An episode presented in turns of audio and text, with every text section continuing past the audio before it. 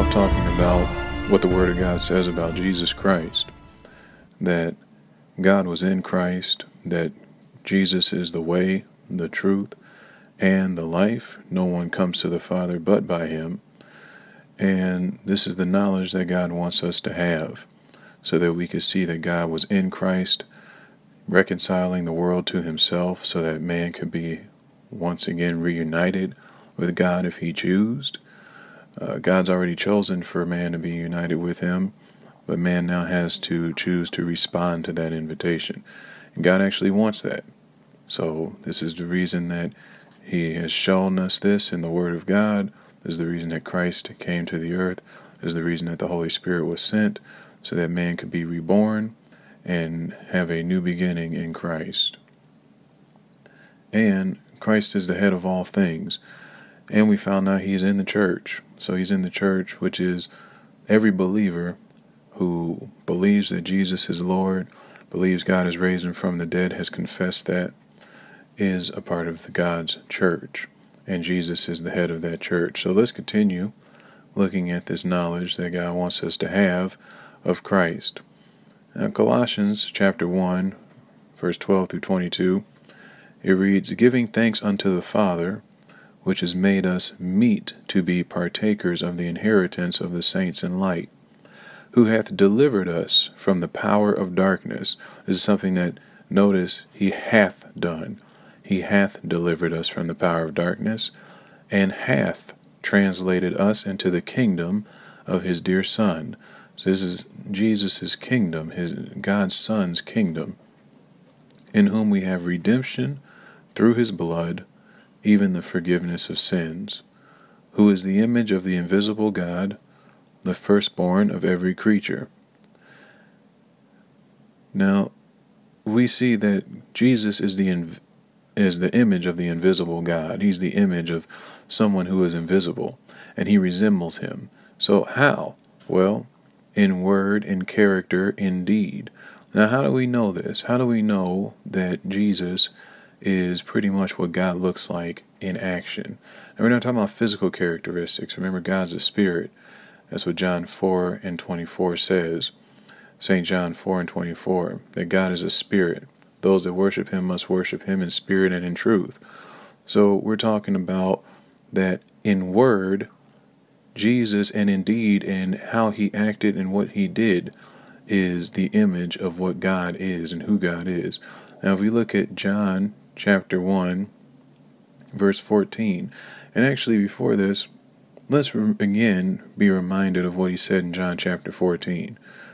Now, he said, Thomas uh, said, Lord, we don't know where you're going. How can we know the way? Jesus said, I am the way, the truth, and the life. No man cometh unto the Father but by me. If you had known me, you should have known my Father also. And now you have known him and have seen him. Philip said, Show us the Father, and it suffices us. So He's saying that'll be sufficient. Now, Jesus already said, No man comes to the Father but by me, and if you have known him, you should know the Father also. So they should already recognize that God is the one who's working in Christ, that Jesus looks like God. But they're looking at him physically, like, is I'm, I want you to show me a physical being that's God. Jesus is saying, No, you're looking at God. So they're thinking I want to see a picture of God, something I can actually look at with my physical eyes. Remember, God is a spirit, He is invisible to the physical eye. Now, He says, Show us the Father. And Jesus says, Have I been so long time with you, and yet have you not known me, Philip? He that has seen me hath seen the Father. And how sayest thou then, Show us the Father? Believest thou not that I am in the Father, and the Father in me? Now, here's how he shows that the Father is in him. The words that I speak unto you, I speak not of myself. So he's saying, not that if you've seen me, you've seen the Father, because they're just still looking at him like, okay, so God looks like a man who's this tall and weighs this much. But he's saying, no, the words that I speak to you, that's of the Father. If you've seen me, if you've heard me, you've seen the Father. He said, I speak not the words of myself, but the Father that dwelleth in me, he doeth the works. So he's saying his words are works. Believe me that I am in the Father and the Father in me, or else believe me for the very work's sake. So now going back to Colossians, we're looking at someone who is invisible by looking at Jesus. So the Word of God says in John chapter 1, verse 14, And the Word was made flesh and dwelt among us, and we beheld his glory, the glory as of the only begotten of the Father, full of grace and truth. Jesus is full of grace and truth. So the Word was made flesh, and it dwelt among us. The Word became flesh, but God changes not. So how does that happen? The Word of God says that God changes not. But then it says the Word was made flesh. So how can we have some type of it seems like that's a change. So it seems like that's a way where the word of God contradicts itself. Well, if we look at the way an idea becomes a book or a story becomes a headline. Now the story didn't change at all. These events happen. It's just being expressed in a different way. So nothing changed in this. This is not like a book that was changed to fit the big screen um, the Word of God became flesh, dwelt among us here on earth. The same way that if you have events that happen and then you have someone retell this exact same event. So now it's in written form or it's in spoken form, but it's the exact same event. The event didn't change. If Timmy went to the store and bought milk, then if you write that down, that story now has become in print. It's not just something that happened physically, it's now become in print. So the word became flesh is that same thing. The word became flesh. Now we don't understand everything and exactly all of how that works. We just know that it's true, and we know the word of God says that it's true. Now Romans chapter 8, verse 38 through 39, it says, For I am persuaded that neither death nor life, nor angels, nor principalities, nor powers, nor things present, nor things to come nor height, nor depth, nor any other creature shall be able to separate us from the love of God which is in Christ Jesus our Lord. Praise God. The love of God is in Christ Jesus. God expressed his love towards us. John chapter 3 verse 16 says, God so loved the world he gave his only begotten Son, that whosoever believeth in him should not perish, but have everlasting life. So he so loved that he gave his Son. So it said, No one will be able to separate us from this love which is in Christ Jesus our Lord. Now, going back to Colossians chapter 1, we'll pick up with verse 16. So that's how Jesus became flesh. That's how we get to see God acting in Jesus. The Word of God says in Acts 10:38 how God anointed Jesus Christ of Nazareth with the Holy Ghost and with power went about doing good healing all those who were oppressed of the devil. So he healed all those who were oppressed of the devil. Sickness is not of God. It says clearly in that verse that sickness is of the devil. That every sickness that Jesus healed, it came from the devil. None of that came from God. And remember, God was doing the work. So if God's causing the sickness, how's He doing the works to get rid of the sickness? Wouldn't that be against Himself? Wouldn't that be contradictory? So we know that the works are uh, oppression of the devil, is demonic oppression. But Jesus was anointed by God to get rid of it. So, verse 16, Colossians 1 For by him were all things created, that are in heaven and that are in earth, visible and invisible. So, things invisible were created also, whether they be thrones, or dominions, or principalities, or powers all things were created by him and for him. Talking about Christ, talking about the Lord Jesus Christ. Says, and he is before all things, and by him all things consist. He is the head of the body, the church, who is the beginning, the firstborn from the dead, that in all things he might have the preeminence. For it pleased the Father that in him should all fullness dwell. And having made peace through the blood of his cross, cross by him to reconcile all things unto himself, by him, I say, whether they be things in earth or things in heaven. You may be wondering, well, that sounds very epic, but how do I fit into all of this? Well, let's keep reading. So, first of all, let's, let's recap. He's before all things, by him all things consist the planets, the earth, everything invisible, the thrones and dominions of those things that are visible and invisible, everything in heaven, everything in earth, all powers. And it says that he made peace through the blood of his cross. When he went to the cross and died, rose again, he reconciled all things to himself. So whether things in earth or in heaven, everything was cleansed through the blood of his cross. Now again, you may be wondering, how do I fit in all this? Well, let's keep reading. It says, verse 21, In you, praise God. So he didn't leave us out. Save the best for last. That were sometime alienated and enemies in your mind by wicked works, yet now hath he reconciled. Did you know you've been reconciled? You've been made, your payment's been paid up.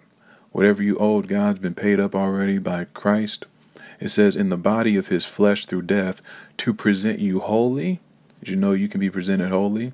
And unblameable and unreprovable in his sight. That means nobody can bring up a judgment against you if you are in Christ. This is for you. Now, this is for every listener.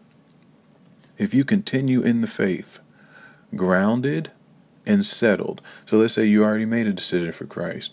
Well, it has further instruction for you. It's good news to know that you can you are to be presented holy and unblameable and unreprovable. But what if you messed up since then? It says if you continue in the faith, grounded and settled, and be not moved away from the hope of the gospel, which you have heard, and which was preached to every creature which is under heaven, whereof I Paul am made a minister. Now we talked about last time about how people can fall away, believers can fall, and they can move away. It says here, you be not moved away from the hope of the gospel. You can lose your hope in the gospel. You cannot have it set before your eyes. You cannot be rooted in it. Just like a tree, if it doesn't have roots in the ground, well, it's a table. It can tip over easily, be moved anywhere uh, by the smallest amount of pressure. If you don't put roots in the ground by staying in the Word, staying in your faith in the Word, faith helps you stay grounded and settled. Continue in the faith, grounded and settled. Be not moved away from the hope of the gospel, which you have heard, and you're hearing it now, and which was preached to every creature which is under heaven, whereof I, Paul, am made a minister. Now, some of you may have moved away from the faith. The Lord is saying, Return. Hallelujah. Return. Look at Second Chronicles chapter 30, verse 9. Says, For if you turn again to the Lord, that means you turn to him once, and now you are away. He said, if you turn again, so this is at least two times here, your brethren and your children shall find compassion before them that led them captive. So he said, even the people who are against you now will have compassion on you. Now, they may not know why, but they'll turn in their heart and in their direction toward you, so that they shall come again into this land. For the Lord your God is gracious and merciful the Lord your God is gracious and merciful, and will not turn away his face from you if, if you return unto him. So that's not automatic. It's not the Lord God, your God is gracious and merciful. He will not turn away his face from you automatically. No, it doesn't say automatically. It says if you return to him. So sometimes we're away from God and we're saying, God, why is this happening? And you're turned away from him. You're like, I'm not going to change anything I'm doing. You know, if God loved me so much, he would just make it happen. Well, no, he's not going to force you to do anything. Would that be love? Would that be kind? If he came and just strong armed you and made you follow him, what reward is there in that? I mean, what, what, what benefit would you get out of him making you do something? Well, you wouldn't get too much of anything because he did all the work. Now, he has done a lot of work to make it possible for you to turn, but you have to actually accept that and receive it. Jeremiah chapter 24, verse 7 says, And I will give them an heart to know me. I will give them a heart to know me, that I am the Lord. And they shall be my people, and I will be their God, for they shall return unto me with their whole heart. So, with your whole heart. Not half heartedly, not kind of, with your whole heart. So, if you want to come back to God or if you want to receive God for the first time, make sure that heaven is your home, then pray this prayer God of heaven, I come unto you today to give you my life. I confess with my mouth that Jesus is Lord, and I believe in my heart that you have raised him from the dead. I repent of sin, I'm sorry, Lord. Forgive me. I accept your forgiveness. Thank you, Father God, for hearing this prayer and for answering this prayer and for saving me now. Amen. So, it's as simple as that. That's based on a number of different verses Romans 10, 8 through 10, also verse 13. You can see how these things apply to eternal life and salvation. John 3:16 and John chapter 1 verse 12. And also as you spend time in the word, know that according to 1 John 5 verse 13 it reads that these things have I written unto you that believe on the name of the Son of God, that you may know that you have eternal life, and that you may believe on the name of the Son of God. So these things have I written unto you that believe on the name of the Son of God. Why waste time writing to people who don't believe? They're not going to believe what you're saying anyway. So he's writing to those who believe on the name of the Son of God, that you may know that you have eternal life, and that you may believe on the name of the Son of God. These things are being written by John, the apostle, who saw Jesus' death, saw Jesus' resurrection, did not believe at first, because of course somebody rising from the dead after being beaten to where they're unrecognizable and crucified, and it's very clear that they are dead uh, by many witnesses. Then they're alive and walking around within three days looking like nothing ever happened. That's going to, of course, take you out of your comfort zone of your mind if you're relying on the mind a lot or your physical senses. But praise God, after Jesus spoke with his disciples, then they did start to believe. They did believe because they were spoken to about his resurrection many times. Of course, it was still something that seemed far fetched. Peter denied that it would happen. He said, Not so, Lord. You, you shall not die. But Jesus said that his dying was of God, and that anything that was trying to stop that from happening was of the flesh and of the devil. So we can sometimes not know that we are in unbelief, but these things were written that we may know that we have eternal life. So in Christ, and in Him, we have hope now that we can live and that we can breathe and have our being. One more verse of Scripture. Mark chapter 16, verse 9 says, Now when Jesus was risen early the first day of the week, he got up on the first day of the week, he appeared first to Mary Magdalene, out of whom he had cast seven devils. Praise God. So again, you can turn to God even after having seven devils in you cast out, and God will still receive you. Now he first appeared to her, and which means she had a great change after that. And she went and told them that had been with him, so his disciples, as they mourned and wept. So they don't know that he's alive.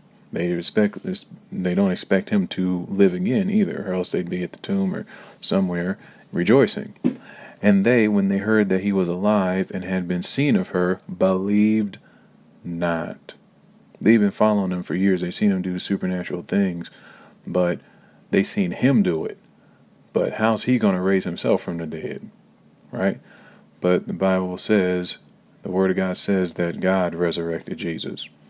Now, it says, verse 12 After that he appeared in another form unto two of them as they walked and went into the country. They went and told it unto the residue neither believed they them. So they didn't believe Mary Magdalene, they didn't believe two other witnesses. Afterward, he appeared unto the eleven as they sat at meat.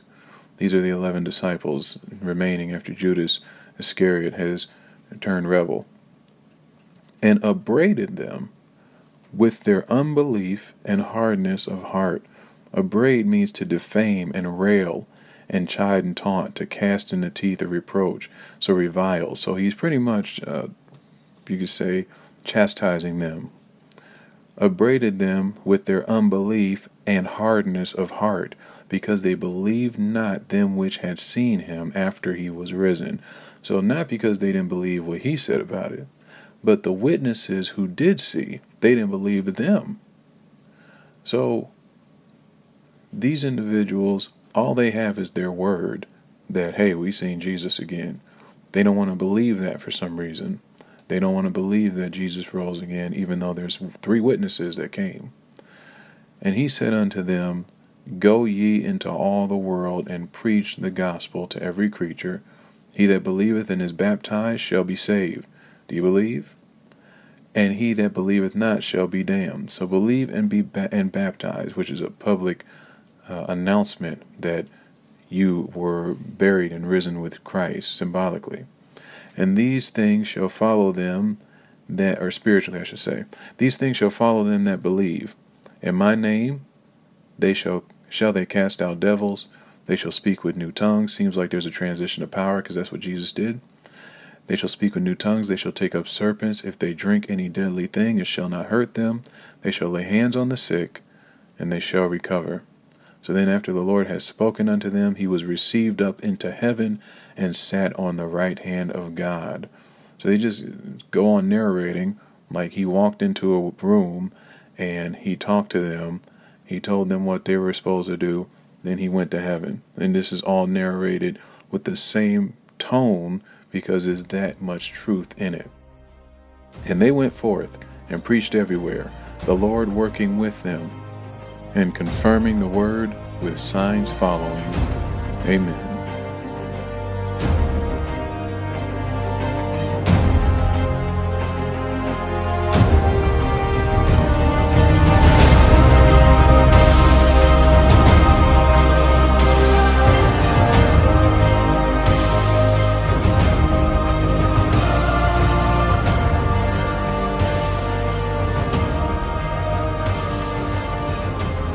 Gifts unto Men, has been brought to you by the Lord Jesus Christ.